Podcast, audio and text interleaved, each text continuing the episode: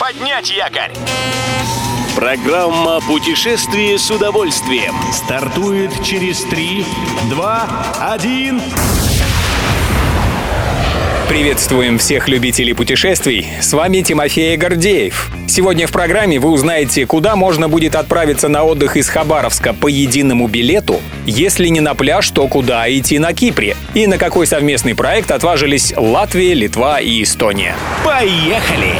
К туристическим базам на юге Приморья организуют мультимодальные перевозки. Тем, кто любит отдыхать на природе, предложат добираться от Хабаровска до баз Хасанского района Безверхова, Славянка, Рязановка и Андреевка последовательно поездом и автобусом. Как сообщает ТАСС, железнодорожный транспорт будет работать на участке Советская гавань Хабаровск-Уссурийск, а непосредственно к базам туристов подвезут уже автобусами. Для этого маршрута подготовят единый билет. Дальневосточный филиал Федеральной пассажирской компании компании даст старт перевозкам 15 июля. Планируется, что программа будет действовать до 31 августа нынешнего года.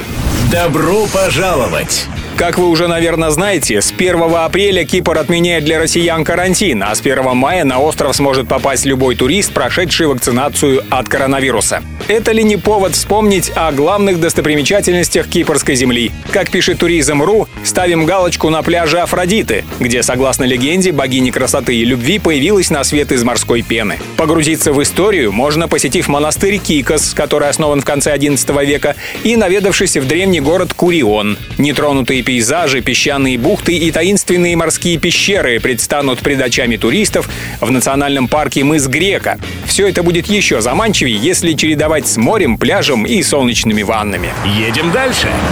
Страны Прибалтики присоединятся к масштабному европейскому проекту по созданию единого маршрута для трекинга. Латвия, Литва и Эстония задумали проложить единую пешеходную тропу, и она станет частью маршрута, который протянулся по побережью Нидерландов, Германии и Польши. Как сообщает портал «Путешествия и отдых», планируется, что на преодоление прибалтийского отрезка у туристов будет уходить от 102 до 114 дней. Есть два варианта организации маршрута по странам Прибалтики. По одному маршрут маршрут разделят на участки по 20 километров. По-другому, более простому, тропа будет состоять из 50 отрезков.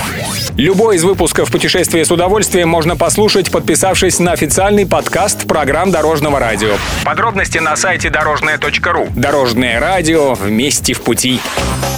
Программа «Путешествие с удовольствием». По будням в 14.30. Только на Дорожном радио.